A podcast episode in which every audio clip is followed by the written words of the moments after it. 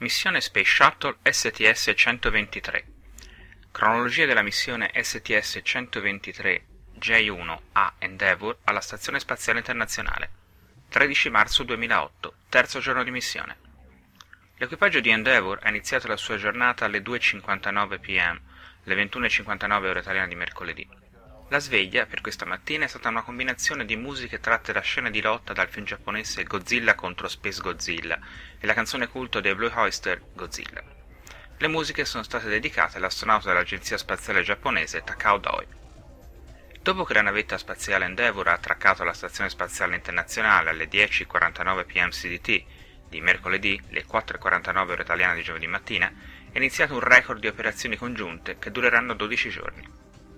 Lo shuttle ha trascorso la notte avvicinandosi alla stazione al ritmo di circa 927 km per orbita. Il comandante dello shuttle, Don Gowry, ha iniziato l'approccio con l'accensione iniziale terminale nel pomeriggio di mercoledì, eseguendo poi la Rendezvous Pitch Maneuver, la manovra ravvicinata in rotazione, alle 9.26 pm, le 3.26 ore italiana. Da una distanza di circa 300 metri al di sotto della stazione, Gori ha pilotato manualmente lo shuttle in una capriola perfettamente sincronizzata che ha permesso all'equipaggio della stazione di fotografare lo scudo termico della navetta. Le foto saranno analizzate dagli ingegneri del controllo missione per assicurarsi che lo scudo termico sia in buone condizioni. Dopo i vari controlli di possibili fughe d'aria, i portelli fra le due astronavi sono stati aperti alle 12.36 am, le 6.36 ore italiane di giovedì mattina. Il comandante di spedizione 16 Peggy Wilson, assieme agli ingegneri di volo Yuri Malenchenko e Leopold Hayers, hanno dato il benvenuto a bordo all'equipaggio della navetta e subito dopo è stata eseguita la prevista riunione orientativa sulle procedure di sicurezza della stazione, prima di procedere con i compiti successivi. Il primo trasferimento di materiale dopo l'apertura dei portelli è stato lo scambio dello specialista di missione Gareth Reisman con l'ingegnere di volo di spedizione 16 Leopold Ayers dell'Agenzia Spaziale Europea.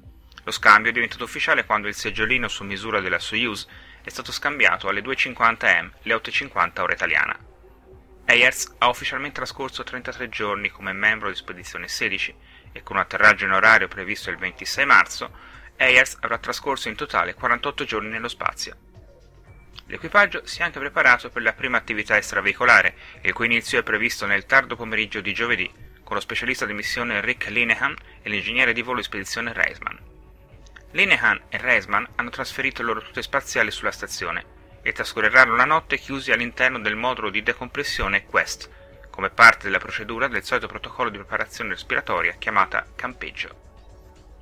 L'attività extraveicolare prevista durerà 6 ore e mezzo e servirà come preparazione all'installazione del modulo logistico giapponese pressurizzato GEM-PL Inoltre, i due astronauti lavoreranno anche ad alcune operazioni iniziali per l'assemblaggio della mano robotica canadese Dextre.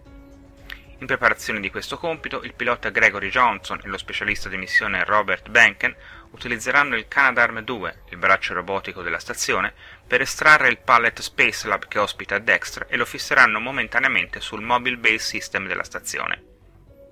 Gli specialisti di missione Mike Foreman e Takao Doi inizieranno il lavoro di trasferimento che proseguirà per tutto il periodo della fase di aggancio e piazzeranno attrezzature video e foto fra i due veicoli. L'equipaggio si è recato a dormire circa alle 7 am, le 13 ore italiana, e verrà svegliato per la quarta giornata nello spazio alle 3.28 pm, le 21.28 ore italiana.